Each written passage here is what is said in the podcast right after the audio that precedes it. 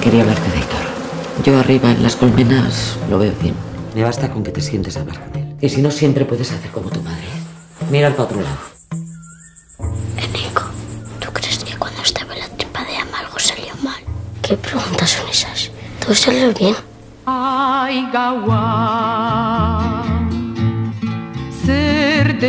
Eta orain hiru vuelta emango dizkio guzuari desioak bota aurre.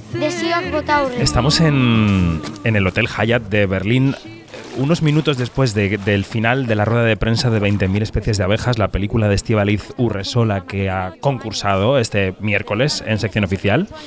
Y Patricia López Arnaiz, que es una de las protagonistas. Patricia, ¿cómo estás? Buenos días. Buenos días, David. Pues eh, exultante, ya me ves que estoy ahora mismo con la adrenalina mm, recorriéndome todo el cuerpo. Eso iba a decir que la encontramos exultante. Em, tengo muchísimas preguntas sobre este proyecto, vamos a intentar ordenarlas y ser breves. En primer lugar, yo supongo que la oferta de esta película, con un tema tan potente como el que trata, con las hechuras que tiene, tiene que asustar cuando llega, en cierto sentido. Decir, uy, esto hay que tomarlo con calma, con tiempo, estudiarlo bien. ¿Cómo, cómo lo recibiste? Realmente eso lo fui descubriendo después. Al principio fue una alegría enorme porque la lectura del guion fue, o sea, un, placer, un placer, o sea, un placer absoluto. Eh, fui consciente de que tenía un guion entre manos que era eh, una cosa súper especial y muy muy rica, todavía sin saber exactamente todo lo que tenía detrás, porque eso lo fui descubriendo en todo el trabajo previo a los ensayos, con el texto, leyendo y estudiándolo, eh, me parecía que era un trabajo infinito.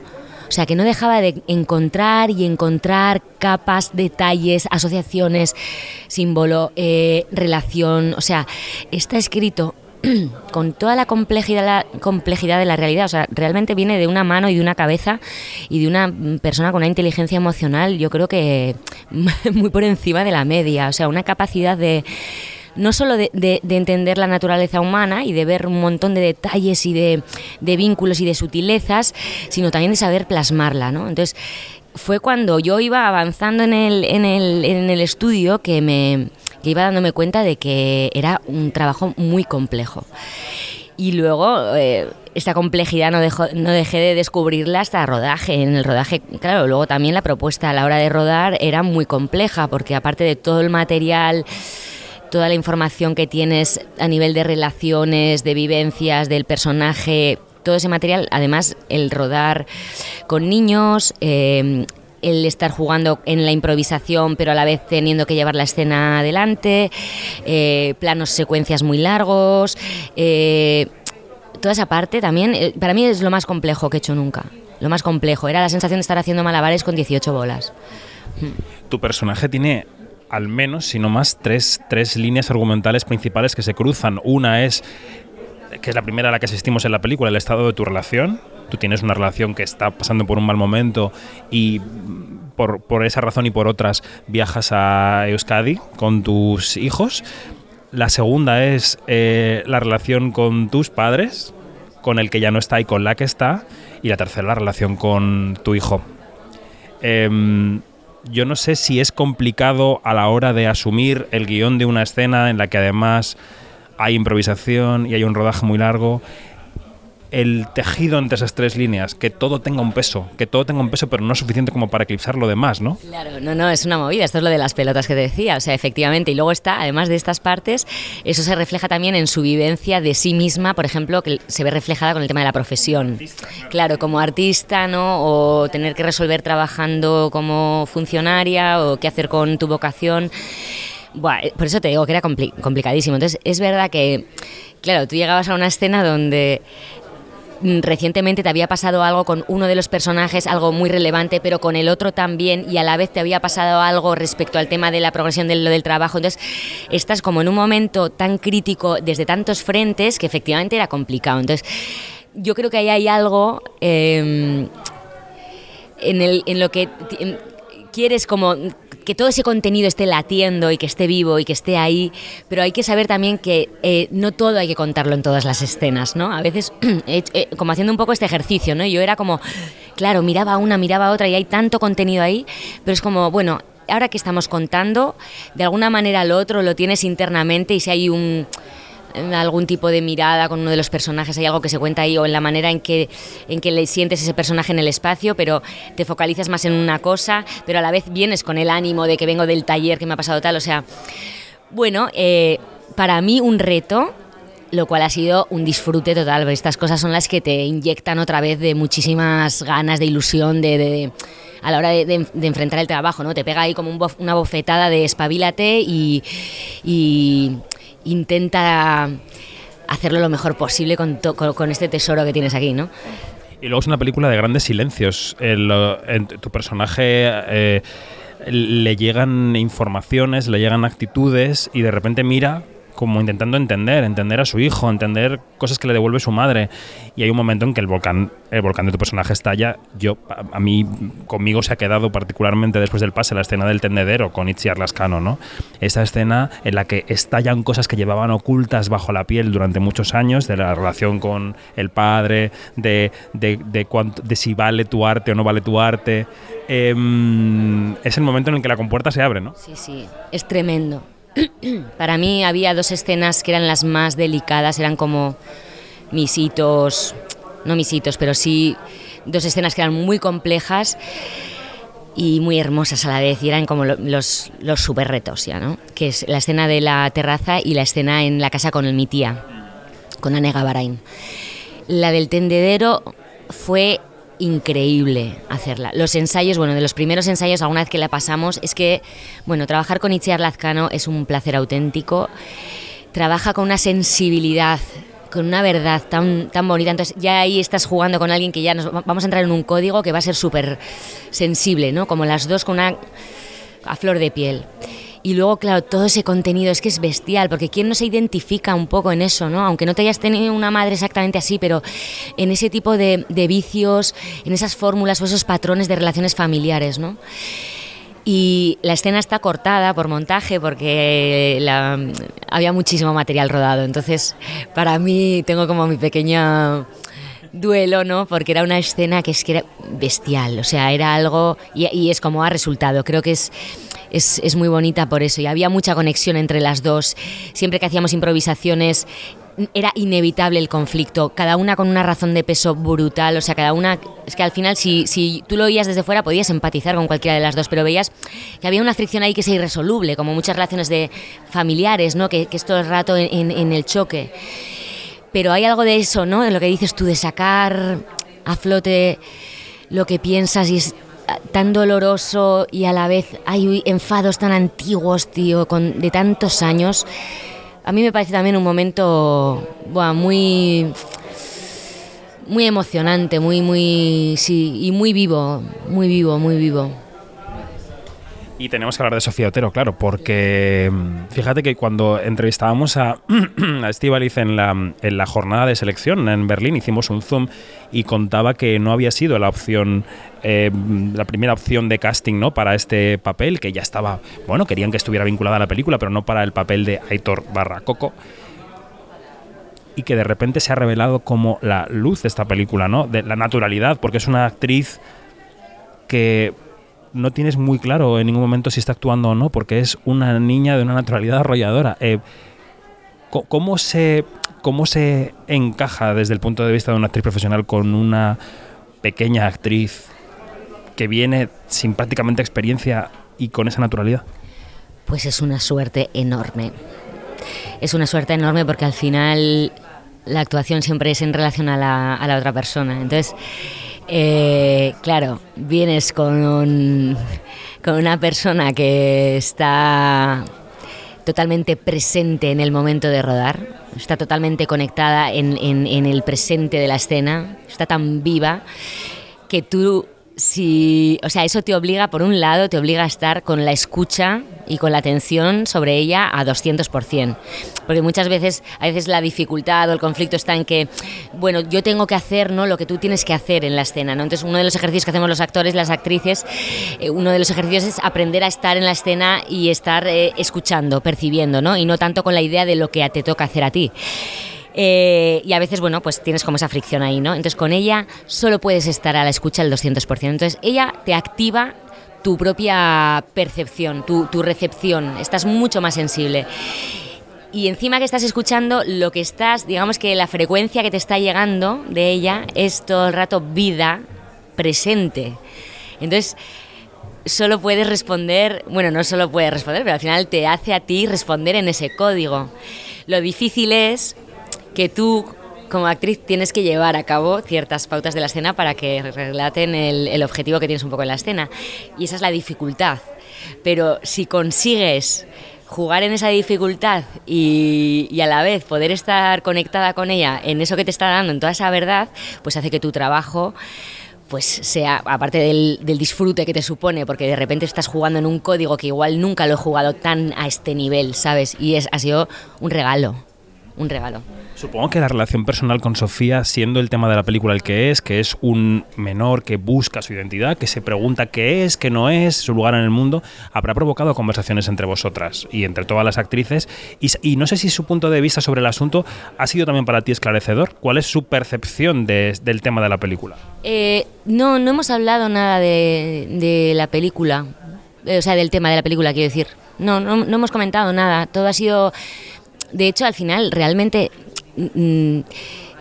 lo que cuenta la película, un poco el enfoque no es tanto de su propia búsqueda, sino de la de los demás. La transición de los demás. Es que es muy interesante porque, porque al final el personaje de Coco ya es sí mismo, sí misma. O sea, el problema es que lo, la lectura que se hace desde fuera o no, quien, quien quien digamos está como enquistado es el entorno, ¿no? El quien no le reconoce, claro, no tiene problema. Ella lo que está buscando al final es su nombre, es lo que decide, ¿no? Como algo, como un símbolo de, de, tener su autopercepción y, y, su no su propia mirada hacia sí misma y pero es el viaje de las demás. Entonces no no hemos hablado nada del tema. O sea, y con Esti hemos hablado y tal, pero yo tampoco me he querido meter mucho porque al final eh, mi personaje es una mujer que lo que vive es la sorpresa de descubrirse en esa realidad y lo que yo tenía que manejar más era ese momento, ¿no? Y esa, esa transición, digamos. Entonces, no hice una elaboración acerca del tema. Eh, o sea, lo que hice fue investigar eh, digamos, eh, testimonios de familias de qué es lo que es, cómo ha sido ese viaje de qué es lo que se ha despertado, qué tipos de miedos y cómo, cómo han hecho ese viaje, ¿no? No tanto una elaboración teórica del tema o que bueno, que luego lo hemos podido tener igual en algún momento este y tal, pero no ha sido tanto el, digamos los pilares de, mi trabajo. ¿Y qué has descubierto en esa investigación? ¿Te ha cambiado la cabeza en algún sentido esta película? ¿Has, has mira, ¿Miras ahora la realidad trans por etiquetarla también, ¿no? Porque los periodistas, todos los seres humanos intentamos etiquetar la realidad para comprenderla y los periodistas mucho más porque intentamos transmitirlo, ¿no? Pero a eso me refiero.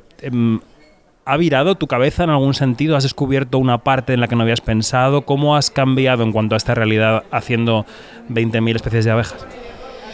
Eh, bueno, me, he internado, me, he metido en la vivencia de, de, una madre a la que le pasa esto. Entonces, eh, a veces yo creo que mm, en general muchas veces tenemos opiniones sobre las cosas que creo que tienen muy poco fundamento. Eh, o sea, creo que para ir teniendo como fundamentos en la opinión hay que um, investigar mucho y hay que reflexionar mucho y escuchar mucho. Entonces, eh, creo que que cuando un tema mmm, te toca, que creo que es un poco la virtud de la película, eso lo veremos, ¿no? Un poco, un poco lo que me está llegando es eso, ¿no? Pero como hay algo tan, tan real en la peli, tan natural, ese código tan de verdad y, también por, por, por, cómo está narrado, eh, creo que lo que consigue es que conectes con la intimidad de esa realidad, como bueno, cómo es una cómo qué es lo que vive una persona que le toca vivir eso, ¿no? Y a una familia y entonces creo que cuando algo lo vives ya te pone en un sitio diferente al de teorizar desde otro sitio, ¿no? creo que es una peli que, invita a la reflexión precisamente porque creo que mueve, que genera vínculo emocional. Entonces, bueno, yo pues sobre todo he con eso y antes había hecho un corto que con este tema, el corto de Son, entonces ya ahí había entrado un poco en en, la reflexión sobre el tema. Entonces, eh, realmente creo que es... eh, no he investigado todo lo que creo que, que merece un tema así para tener una opinión, ¿sabes? Súper clara. Pero desde luego que me ha, me ha abierto muchas preguntas respecto a la identidad, la identidad de género. eh, bueno, y respecto a todo lo que rodea, no todo lo que luego hay alrededor de esas vivencias, porque una cosa es la vivencia de, la- de una persona y otra cosa es todo lo que como sociedad se, se, se construye alrededor también, ¿no? Entonces, bueno, eso me abre más preguntas que otra cosa. Eh, por cierto, el largo de Marta Nieto estarás también, el largo sobre el corto Son. Eh, no, no, no, no. Sí, no sé, no sé muy bien qué plan tienen. No, hicimos el corto y ya ha girado por ahí, ha tenido, ha estado en festis. Eso es. Muy bien. Eh, bueno, como sabes, el comienzo de una película en un festival de categoría como este puede ser el comienzo de un año intenso porque las películas tienen unos ciclos que, pueden llegar hasta dentro de un año y... mm, y- y tú ya lo has vivido, ¿no? Has vivido algún ciclo de estos bonitos y tal.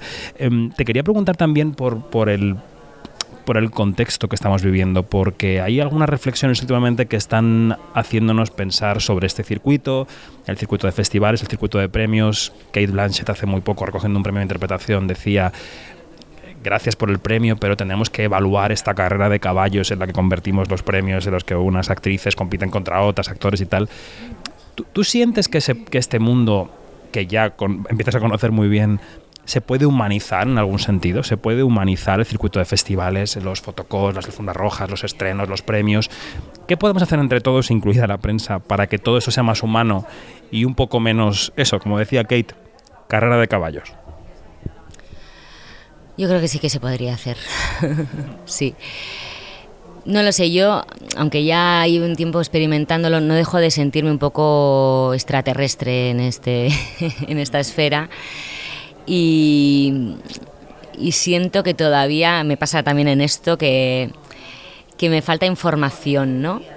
Mi vivencia, información en el sentido de que me pregunto, ¿no? ¿Cuánto la industria necesita de que esto sea así para que la, para que la gente vaya al cine, por ejemplo, ¿no? Si, si a mí lo que me, bueno, lo que creo que sería, que a mí me gustaría personalmente que cambiara esto, igual la parte más, más mm, espectacular, ¿sabes? de mm, el mundo, pero lo que pasa es eso, al final es una industria de la moda también, de las marcas, toda esa parte que hace que, lo vivamos con muchos nervios de mm, porque el traje, porque no sé qué, ¿no? Y, y poder vivirlo, porque la cotidianidad de los actores y de las actrices no es esta, y realmente generamos esa imagen. Yo me acuerdo, sin haber sido nunca una fan de nada, pero me acuerdo la primera vez que fui a un fotocall, dije, ostras, o sea, es esto. Y lo que me sorprendió no, era, no fue lo que es un fotocall. Lo que me sorprendió es darme cuenta de la idea que yo tenía. De cómo cuando no lo conoces, realmente a, través de todo el espectáculo que montamos, creamos una imagen de unas personas, actrices y actores que viven de una manera diferente al resto y, y como de un glamour y todo que no deja de ser una elaboración, por lo menos para mí. Yo vivo en el campo con gallinas, con perros, me paso el día en chándal y, y no quiere decir que un día no me guste a vestirme, pero es verdad que también porque lo veo alrededor, o sea, hay... No sé, a mí personalmente me gustaría también que todo se normalizara mucho más. Sí, que fuera desde un sitio más, más cercano a la gente, más humilde. No sé si eso sabes, es que esto sería algo para debatir con alguien que sepa. Realmente lo que te digo, me siento tan nueva que no sé si hay conclusiones a las que no llego, por lo que todo esto tenga un sentido que, que mereciese la pena. Yo personalmente en la experiencia es verdad que es algo que me pasa luego factura, que me quemo mucha energía yo en, en estos eventos. Y aunque es súper emocionante, ahora mismo me has visto, vengo de la rueda de prensa y claro, hay algo de todo lo que pones, en, son, es, es muy difícil hacer cine.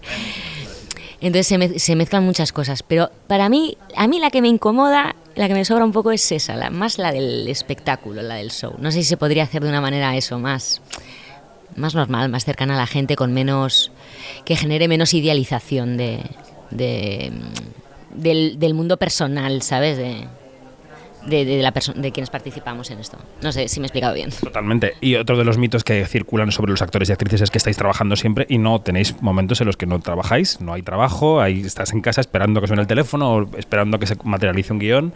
Em, este año, evidentemente, tienes por delante acompañar esta película, promoción, estreno, más festivales, etcétera, etcétera. Pero ¿qué más tienes, Patricia? ¿Tienes algún rodaje que puedas contar, algún proyecto? No sé. Ah, es la pena. Tengo dos proyectos maravillosos, pero todavía no puedo hablar de ello.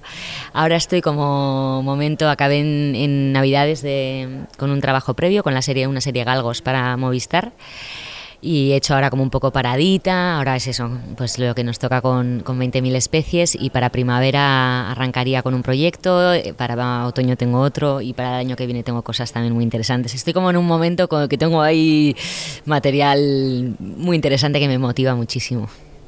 ¿A qué crees que se deben en tu caso estos ciclos? O sea, ¿ha habido algún detonante que puedas identificar para que se estén encadenando estos proyectos que te gustan, que son interesantes, que te llegan, que puedes aceptarlos, ¿Dónde, ¿Dónde ha llegado el cambio? Porque los actores tenéis una etapa larguísima siempre de picar piedra hasta que de repente hay un clic con algunas personas que tenéis esa bueno, capacidad, talento y suerte, supongo que también entra, y cambia el panorama.